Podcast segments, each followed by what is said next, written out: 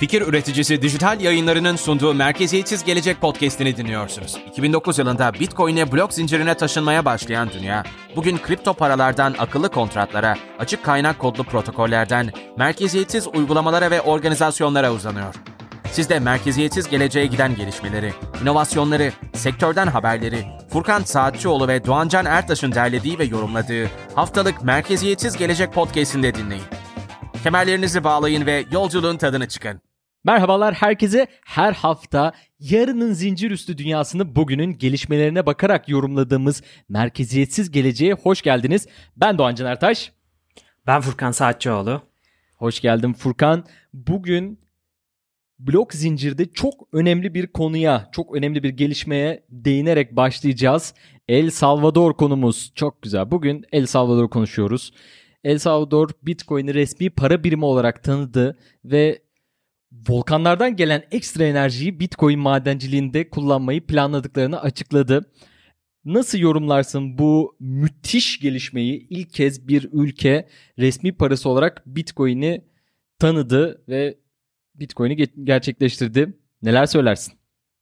Aslında çok büyük bir haber bu Doğancan. Yani uzun süredir zaten Bitcoin komünitesinde ne zaman bir ülke acaba Bitcoin'i resmi para, para olarak tanıyacak diye merak ediliyordu. E, bu hareket ilk kez El Salvador'dan geldi. Daha önce sempatisi olduğunu bildiğimiz e, Amerikan state'leri vardı, küçük devletler vardı ama resmi bir para olarak tanımak çok büyük bir adım gerçekten. Özellikle de Bitcoin'in meşruiyeti, meşruiyeti için çok büyük bir adım. E, heyecanlıyız açıkçası bunun için. Süper. Ne ne anlama geliyor peki? Şimdi neler beklemeliyiz? Ne ölçekte bu parayı kullanacaklar? E, Bitcoin'i kullanacaklar daha doğrusu. E, onları konuşalım mı? Tabii çok güzel olur. Aslında direkt resmi bir para birimi olarak tanıdı El Salvador bunu. Bu ne demek? Şimdi iki resmi para birimi var El Salvador'un. Biri dolar, biri bitcoin. Bu bu şekilde vergi toplanabileceğini, bu şekilde devletin kendi ödemelerini yapabileceğini, ödeme alabileceğini, hatta hükümet çalışanlarına bu şekilde para ödenebileceğini gösteren e, bir işaret. Yani bizim için Türk lirası neyse El Salvador için de bitcoin olacak aslında. Evet, şimdi bu durumun tabii avantajları birçok avantajı var. Ee, hem yatırımcılar açısından avantajı var hem ülke açısından avantajı var. GDP'sinde ciddi bir büyüme oldu. Ee, onları birazdan detayıyla konuşuruz ama bu e, biraz daha e, su üstünde gözüken avantajlarını e, konuşalım. Sonra dezavantajlarını konuşalım. Olası riskleri tabii ki finans dünyasında olduğu için riskler büyük. Olası riskleri de konuşalım. Tabii ki. Avantajlarından başlayalım istersen önce. İlk olarak yani ilk tanıdığı ülke olduğu için Bitcoin komünitesi tarafından büyük oranda tanınan ve e, tercih edilen bir yer oldu. Google'da bile e, El Salvador Real Estate diye aramalar falan yükseldi. Direkt ilgi odağı haline geldi. Özellikle e, kripto zenginlerinin, Bitcoin komünitesinin e, bir ilgi odağı haline geldi. Bu şekilde vatandaşlık vereceğini de söyledi hatta. Şimdi biz El, El Salvador'un zaten e, Bitcoin ilişkisi olduğunu biliyoruz. Yani resmi para olarak tanımadan önce zaten bu şekilde ödeme kabul eden yerler vardı. E, hatta işlem hacimlerine baktığımız zaman Bitcoin alım ve gönderim e, işlem hacmi 1.7 milyon civarlarında Mayıs 2021 rakamlarıyla konuşuyorum. E, ve geçen yıl Mayıs'ına bakıldığında %300 bir artış var. E, 424 bin dolar civarlarında bir hacim vardı. Şu ana kadar rekorunu da bu yılın Mart ayındaki 2.5 milyon dolarlık transfer hacmiyle kırdı. Bu oranın oldukça artmasını bekliyoruz. Çünkü doğrudan Bitcoin komünitesini kendine çekecek. E, belki bazı şirketler burada kurulacak. Belki bazı e, yatırımcılar buraya gidecek bu şekilde. E, bir Bitcoin turizminden bahsedebiliriz bu e, olayın önünü açacağı şekilde. Tabii yani dünyanın bir anda dünyanın yani en büyük e, bit yani en büyük e, blok zin, zincir ekonomisi haline de gelebilirler. E, ve bu şimdi geçenlerde e, El Salvador'un devlet başkanı bir tweet attı. Twitter'da dönüyor tabii her şey. Hı hı, e, bir tweet attı. E, Bitcoin'in %1'inin sadece ülkeye yatırım yapılması, ülkeye girmesi demek GDP'sinde e, gayri safi mali hasılasında, milli hasılasında %25'lik bir artış meydana getirebileceğini söyledi. E, müthiş bir şey bu. Yani bir günde aslında bir ülke e, refah seviyesini yani, ne, yani dörtte bir oranında arttırıyor. E, bu müthiş bir şey yani başka hiçbir şeyle herhalde bunu yapamazsın. E, şu an için teori olsa da tabii e, kesinlikle gerçekleşebilecek bir şey. E, bu gelişimlerin neye bağlıyorsun? Hani neler olursa El Salvador'da bu El Salvador'un ekonomisi büyüyebilir. Hangi adımları beklemeliyiz? Ya, tabii ki genellikle ekosistemin büyümesine bağlı bir şey sonuçta alıştığımız rezerv paralar hep ülkelerin siyasi hareketlerine bağlı. Şimdi siz Bitcoin'i bir resmi para birimi olarak tanıdığınızda küresel ölçekte Bitcoin'deki tüm inovasyonlar, Bitcoin'deki tüm değişiklikler sizin resmi paranızı etkileyecek olacak. O yüzden aslında global anlamdaki değişikliklerden ülke ekonomisi etkilenecek. Bu iyi anlamda da olabilir, kötü anlamda da olabilir. Ülkenizi biraz dışarıya açmış oluyorsunuz resmi para biriminiz bağlamında. Eğer Bitcoin büyürse El Salvador'da büyür. Eğer Bitcoin gelişemez, inovasyonda arkada kalır veya değer kaybederse Bitcoin ekonomisi ne zarar verir El Salvador'un. Evet. Ki son söylediğin e, ne kadar olabilir e, gerçekten e, tartışma konusu. Bitcoin'in yani blok zincirin gelişimine baktığımız zaman bilgisayarların yani bilgisayarların kullanım ağlarının artışından bile neredeyse büyüme oranı daha hızlı olduğunu görüyoruz ki yani dünyada şu an işte bilgisayarlardan sonra e, çıkan hani bu kadar hızlı büyüyen bir inovasyon yokken blok zincirin onu yakalayıp hatta e, gelişmeler yani büyüme oranı olarak geçmiş olması e, yani bu belirtileri görmek lazım. El Salvador'da bunu görmüş. E, şimdi tabii her e, bu tarz inovatif hareketin e, radikal de diyebileceğimiz hareketlerin sonuçları oluyor.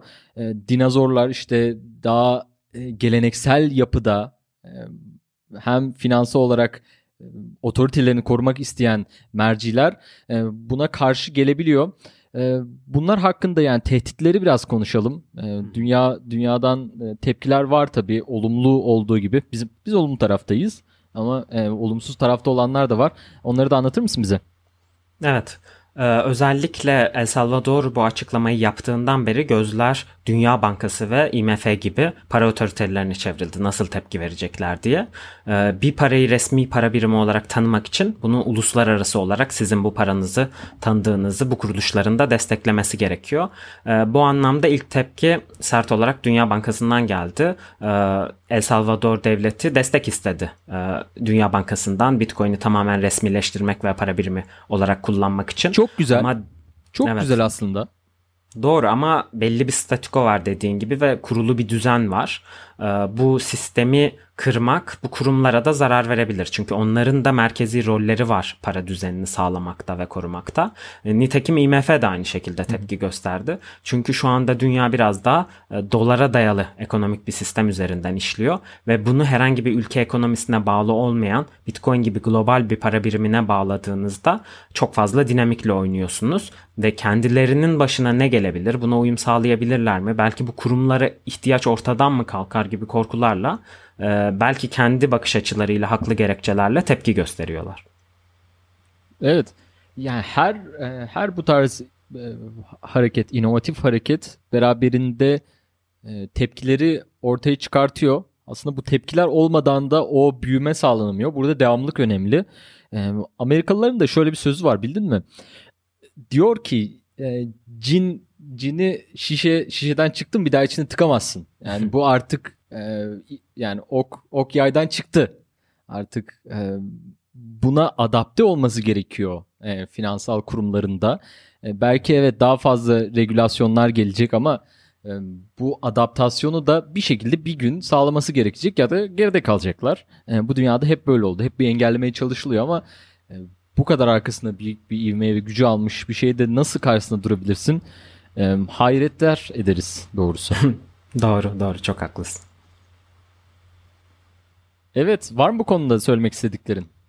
Abi tamam. Bu konuda özellikle bir noktaya daha parmak istiyorum. Ve bu da Jack Mallers ve Lightning Network etkisi. Bunu konuşmadan bu konuyu atlayamayız. Çünkü Güzel. Jack Mallers e, Zep adlı bir şirketin e, kurucusu ve tamamen e, son birkaç yıldır Lightning Network üzerine çalışıyor. Sürekli Lightning Network'ten bahsediyoruz ama ilk somut ürünü Elan Strike ismiyle Jack Mallers getirdi. Temel olarak yaptığı şey aslında global para transferinde Bitcoin ağını uzlaşma ağı olarak kullanmak. Oo. Yani alıyor banka hesabınızdan parayı Bitcoin üzerinden Lightning Network'te geçiriyor Lightning Network'ten transfer ediyor ve karşı hesaba e, oradan aktarıyor. Böylece e, neredeyse ücretsiz olarak para aktarımı gerçekleştirmiş oluyor. Çünkü e, bildiğiniz gibi Bitcoin ağı aslında günlük kahve alışverişleriniz için doğrudan çok uygun değil çünkü gönderim ücretleri var. Yüksek. Tamamen sıfır değil maliyetleri evet. A- aslında Ee, çok ufak bir araya gireceğim. Bunlarda Tabii, tabii. aslında e, kredi kartlarındaki e, şeyler de var. e, maliyetler de var. İşte e, orada çekilen komisyonlar da var. Bunları biz tabii görmüyoruz tüketici olarak en azından hani Türkiye'de öyle söyleyelim. Evet. Tüketici olarak görmüyoruz. Daha çok şirketlere yansıyor ama aynı şekilde bu e, daha güncel olarak e, daha yaygınlaşırsa e, bu dediğinle çözülebilir. Lightning Network hep bekliyoruz. Seninle de özel hep konuşuyoruz. E, bak heyecanlandım. Bir tane daha şey soracağım. Sözünü bitir lütfen. Tabii ki. Şimdi burada önemli olan şey dediğim gibi e, Jack Mallers'ın etkisi e, burada sadece bu ürünü inşa etmiş olmak değil. Aynı zamanda El Salvador'un bunu resmi olarak para olarak tanıyacağının da arkasındaki isimlerden biri. Bunun lobisini yapan ve El Salvador'a danışmanlık yapan bu anlamda isimlerden biri. Hatta ilk olarak e, Bitcoin Miami konferansında bu yıl Jack Mallers anons etti ve El Salvador'un böyle bir girişim olacağını sinyalini verdi. Çok detay vermedi. Sadece çok güzel bir haber gelecek diye. Daha sonra El Salvador resmi olarak kendi bunu tanıdığını açıklayınca ortaya çıktı. Belli ki e, aslında El Salvador'un altyapısına da Jack Mallers danışmanlık yapmış ve bunun üzerine kurmuşlar. Şimdi eğer siz hükümette bunu kullanacaksanız, herkesin maaşını ödeyecekseniz her seferinde Bitcoin'e transaction fee ödemek yüksek gelebilir. Ve bunun için Lightning Network'ü kullanacak olmaları bu maliyetleri düşürdüğü için El Salvador'a mantıklı gelmiş olabilir ve bu nedenle Bitcoin'i tercih etmiş olabilir. Ee, bu anlamda e, Lightning Network'ü bir işlem ağı olarak kullanıp günün sonunda e, işlemlerinizi Bitcoin ağına yazarak settle etmeniz e, bu işlem ücret problemini de ortadan kaldırmış oluyor. Sadece e, aslında ödediğiniz ücret bu işlemler günün sonunda Bitcoin ağına yazıldığı anda ödenmiş oluyor ve bir seferlik günlük ücretlerle siz gün boyunca bir sürü işlem yapabiliyorsunuz Lightning ağı üzerinden. Evet.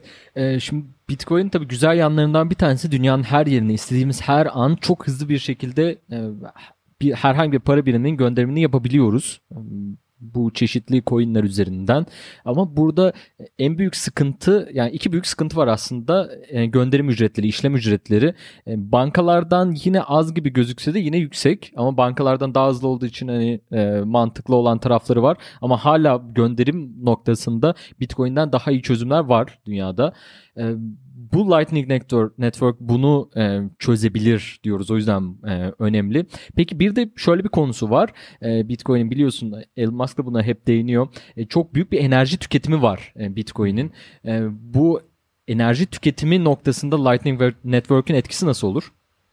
Lightning Network'ün etkisi burada biraz belki dolaylı yoldan olur.